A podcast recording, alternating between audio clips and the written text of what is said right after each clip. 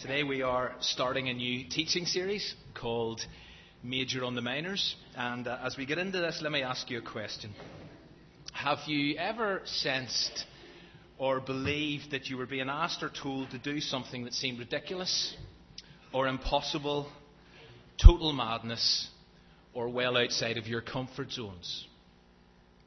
We find quite a few examples of this in the Bible. Take Abraham, not only told to pack up and head off into the unknown, but then bizarrely instructed to sacrifice the one son that he and his wife had longed for for years.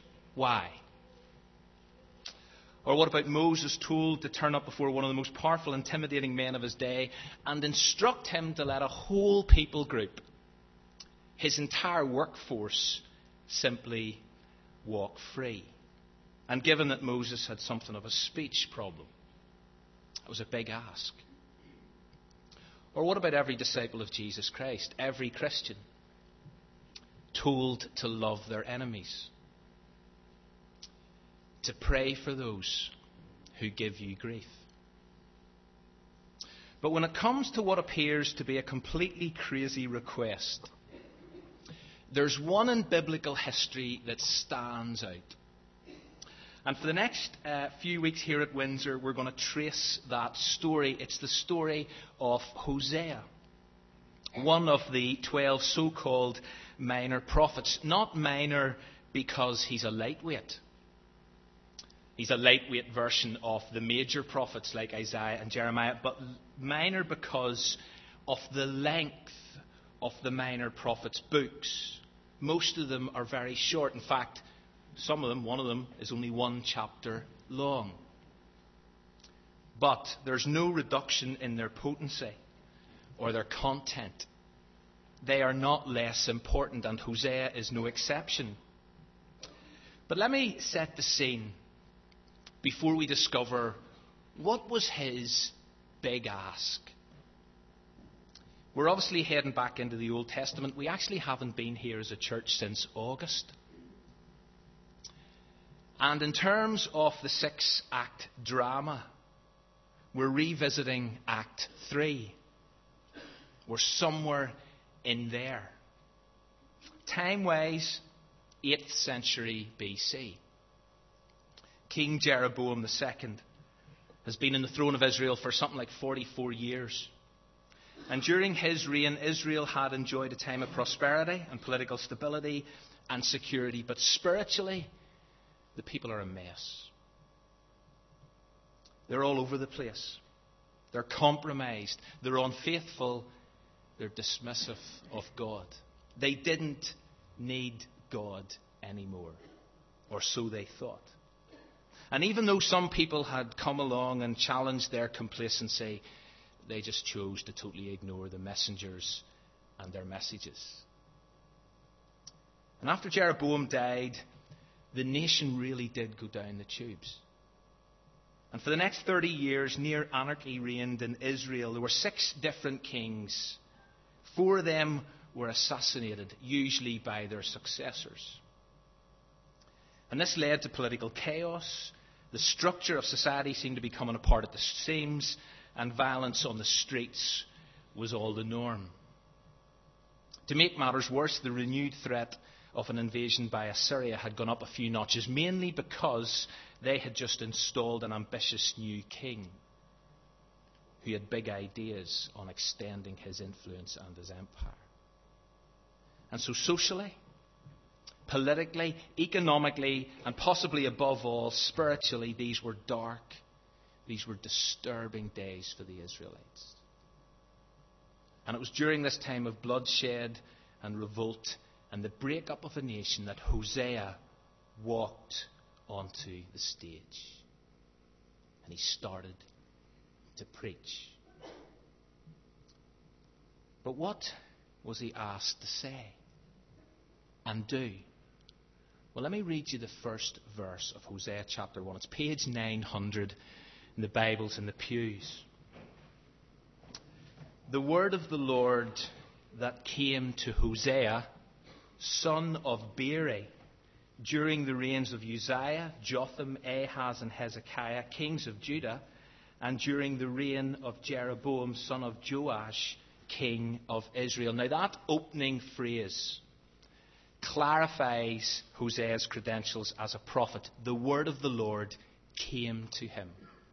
And then, if you look at chapter or verse 2, it confirms that Hosea then becomes a conduit. He shares the word of God with others. So, let's uh, stand together as we often do and read from verses 2 to verse 9. I'm going to take my time because, as I've said before, I get often criticized for reading too fast. So I'm going to take my time. When the Lord began to speak through Hosea, the Lord said to him, Go, take to yourself an adulterous wife and children of unfaithfulness because the land is guilty of the vilest adultery in departing from the Lord. So he married Gomer, daughter of Diblaim, and she conceived and bore him a son. Then the Lord said to Hosea, Call him Jezreel, because I will soon punish the house of Jehu for the massacre at Jezreel. And I will put an end to the kingdom of Israel, and in that day I will break Israel's bow in the valley of Jezreel.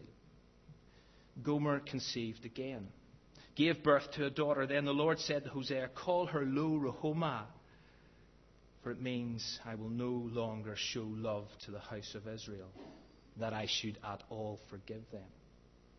Yet I will show love to the house of Judah, and I will save them not by bow, sword, or battle, or by horses and horsemen, but by the Lord their God. After she had weaned Lo Ruhamah, Gomer had another son, and then the Lord said, Call him Lo Ammi, for you are not my people and I am not your God. Take a seat. I, uh, I want you to imagine Hosea heading home with the exciting news that he's going to get married. I'm not sure if it happened like this, but you've got to allow me some poetic license, okay? Dad, who's called Beeri. Dad, I'm getting married. God's confirmed it. It's all arranged. That's great, son. What's her name? Gomer. Okay, different. It's okay. And then the inevitable next question What does she do? Well, that, that, that's a bit tricky, Dad. I'm not totally sure what she does, although I've got a fair idea. But I do know one thing for definite she's going to cheat on me. That's a cert. And there's going to be kids involved. And you can only imagine what a dad and a prospective grandfather makes of this. I'm pretty convinced Beeri would have asked, Hosea, why are you doing this? And as far as that question is concerned, Hosea had an answer. I'm doing it because God wants to use my marriage as a living illustration of his relationship with Israel. I'm, we're about to be used as a dramatic visual drama of what's going on between God and his people. This is going to show exactly how God feels. Go marry a promiscuous woman and have children with her, Hosea. For like an adulterous wife, this land is guilty of unfaithfulness to the Lord. God is 100% faithful, He's ever loving, but at the minute, God feels like someone whose partner is committing adultery. And so he calls Hosea to experience what he's experiencing. He wants Hosea to face the effects and the pain of infidelity so that he can speak about it with feeling and with integrity. Hosea, go marry a promiscuous woman. And go have children with her. It's a shocking request. Humanly speaking, it makes next to no sense. Try, although it's virtually impossible, try. Men in this congregation, try put yourself in his shoes. what would you do? And two things immediately stand out as we get into this. First, unlike Moses, for example, there's no questioning. There's no arguing, there's no comeback, or at least there's none recorded. Part of me can't believe, I cannot believe that Hosea said nothing by way of an initial reaction. Moses definitely queried God. God, I, I, I'm wicked speaking. And he had all sorts of issues with the request that God had on him.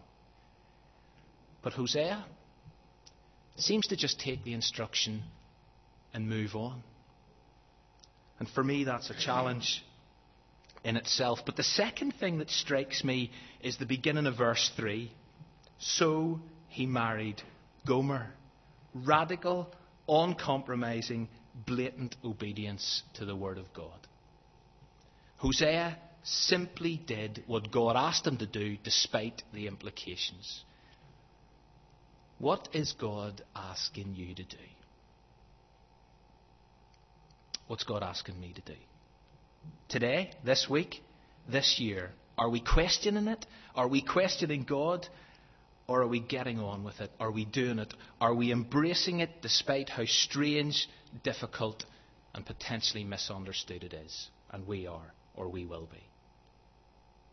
In time, yes, some of this will fall into place, but initially, this all seemed like sheer madness. Reminds me uh, something Philip Yancey once said. Following God involves having a faith in Him such that you believe in advance what will only make sense in reverse. T- take a moment to just read that over, because that's good. I can say that because I didn't write it for now and in, and in some ways forever. This is going to be miserable for Hosea. But one of the key things that's happening here was that through this bitter experience, Hosea was learning something of the heart of God for the people of Israel. Through being invited into heartache, into disappointment, into frustration, into anger, Hosea was discovering firsthand how God felt as he watched his people being unfaithful to him, cheating on him. As these people just took God's love and threw it right back in his face. Gomer was going to rip Hosea's heart apart. But that would act as a graphic picture of the broken heart of God. God loved his people. But in their unfaithfulness, their indifference, their casual, I couldn't care less attitude about sin and rejection of God, God's heart was breaking. You see, and please, if you hear nothing else, hear this. Sin isn't so much against God's law as it is a betrayal of God's love. Sin isn't so much against God's law as it is a betrayal of God's love. Sin offends a holy God, of course it does, but you know something? It breaks the Father's heart. And if we miss that, we miss so much. Now, as this phenomenal and moving living illustration plays out, sure enough, Hosea and Gomer have kids, three of them. Two boys and a girl, although it's probably worth saying there's a bit of a question mark over who the actual dad is of the second and third kid. The text is rather ambiguous. Now, having kids is meant to be a positive, joyful experience, but each time, as Hosea discovers their names, names that are given to them by God, he realizes, do you know something? Even my kids are being used to communicate a disturbing message to the people of God. His first boy is called Jezreel. You'll notice that there's no explicit definition offered there in the text. Although as you read verses 4 and 5, it's pretty obvious that it contains certain ominous overtones. There's a reference to punishment, there's a reference to the end of the kingdom of Israel. Jezreel was a place, it was a place of massacre, according to verse 4. According to verse 5, it was a valley, which was the scene of various famous battles throughout Scripture. The point was this the birth of Hosea's first son indicates and promises, do you know something? There's dark days ahead. God can't and he won't sit back and do nothing. God is about to take very decisive action. And Gomer then gives birth to a second child, baby girl. And this time the meaning of her name is absolutely clear and it's absolutely tragic. Call her Lo Ruhamah, says God, which means not loved. What does your name mean? I guarantee it's something positive. My name, David, means uh, beloved. Beloved one. Do you know something that, that that's pretty affirming? Can you imagine your parents giving you a name like this? And then having to try explain it as you grew up? Serious self esteem issues for that young girl. But again, look at what is going on here. Look at verse 6. Call her Lo Ruhamah, for I will no longer show love to the house of Israel. As this little girl grew up in the village and played in the streets, you know, she was sharing the prophet Hosea's task. She was a walking audio-visual aid in the service of the prophetic message of doom. And you know something? There's so much of me finds that deeply uncomfortable. But don't be too quick to point the finger and miss the bigger picture. And then another son is born just goes from bad to worse. He's called Lo-ammi, which means not my people. For you are not my people, and I am not your God. Signifies a major reversal. Back in Exodus 6, way back at the beginning of the story, what does God say to them? I will take you as my own people, and I will be your God. It's all starting to unravel.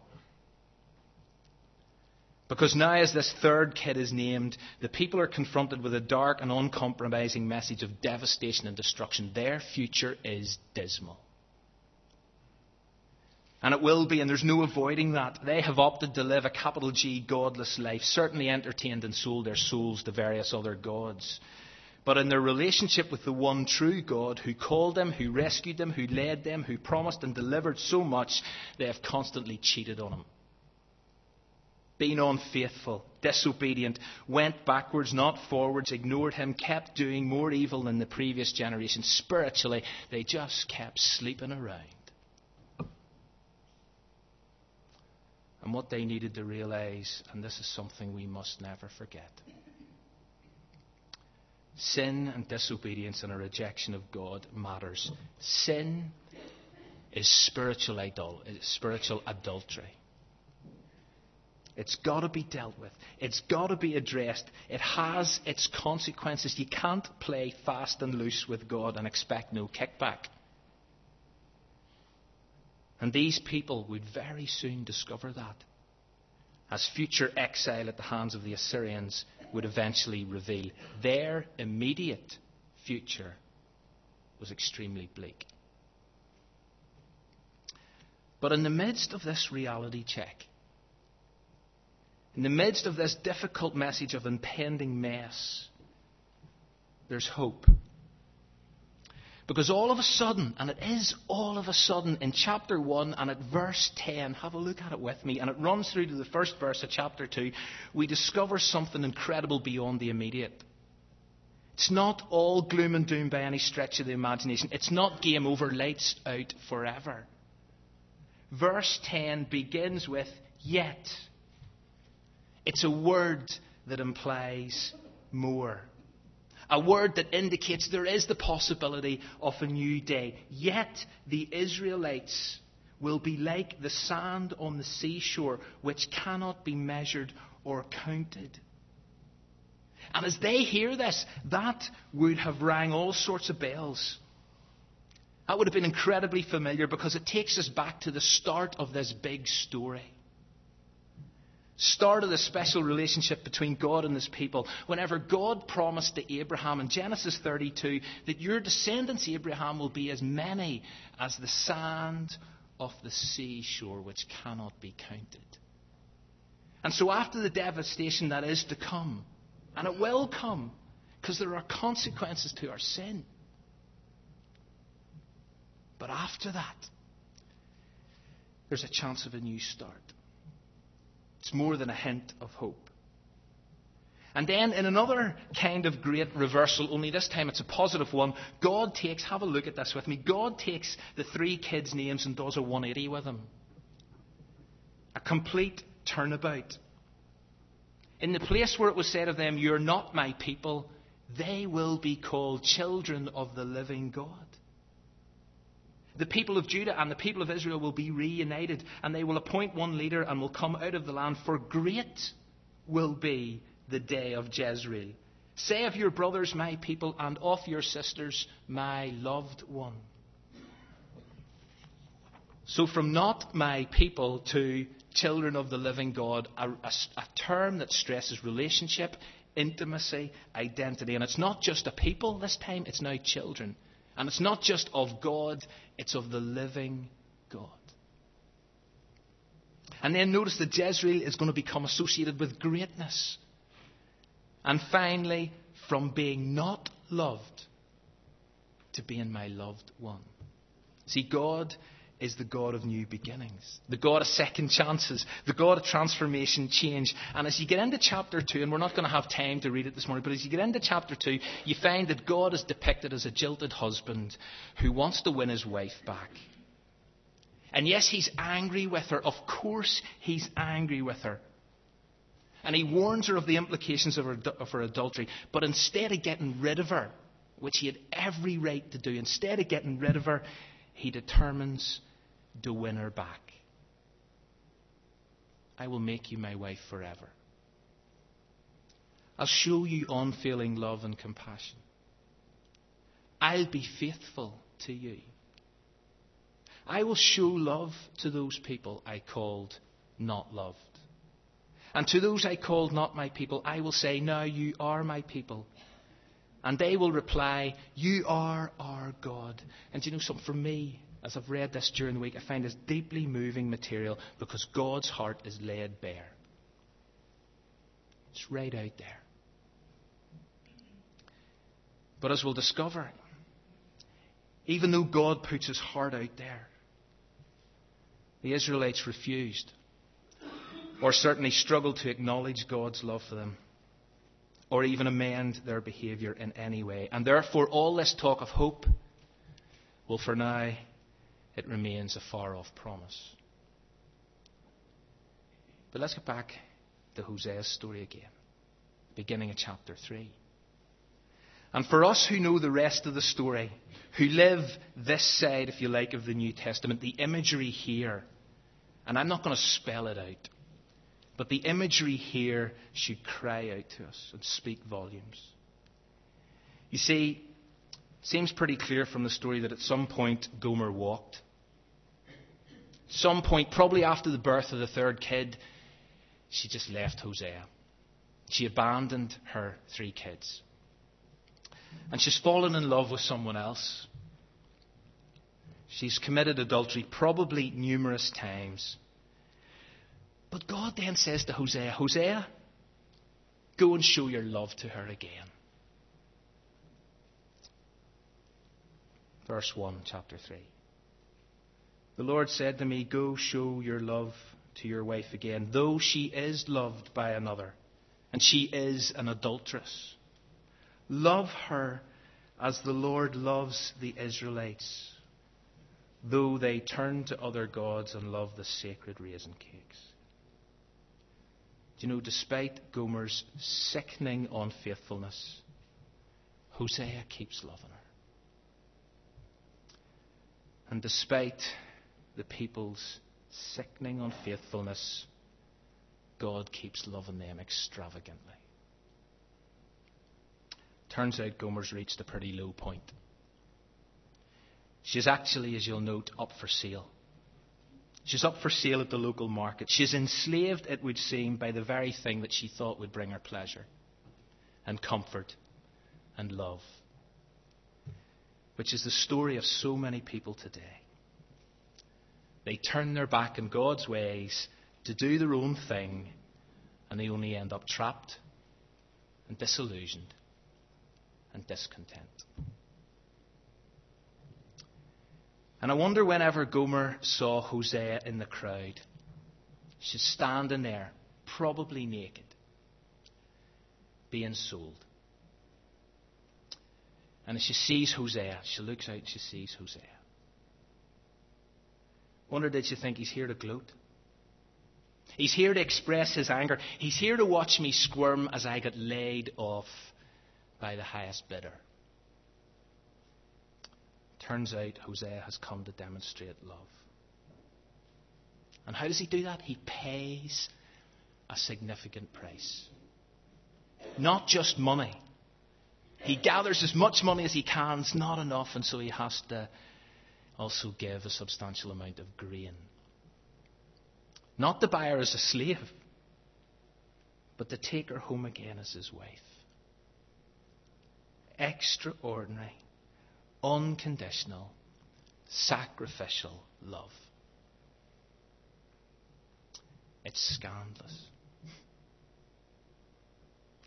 Why would he do that? I'm sure lots of people standing in the crowd are going, well, what is he at? She's hurt him. She's guilty of taking his marriage vows and throwing them back in his face, and yet he's here loving her, pursuing her, and re-establishing relationship with her. And again, through this moving, living metaphor, this real life drama, God is wanting His people to see the bigger picture, to grasp the deeper meaning, to get their head round what this communicates about how God feels about them. That in spite of your appalling choices, in spite of your adulterous lifestyle, your blatant unfaithfulness, your failure, your disloyalty, God still passionately loves you this morning. His love is not quenched. And He'll pursue you. And He has made reconnection possible. Did Gomer deserve Hosea's love? Not a chance, but she experienced it. And again, what we celebrate this morning is the reassurance that God graciously loves His people even when they don't deserve it, even when they reject it, even when they fall into sin, even when they turn their backs on God, even when they prostitute themselves by loving someone or something else more than God, God still loves. God is, reference to last week, reference to last year, abounding in love. And He expresses it to those who are totally unworthy.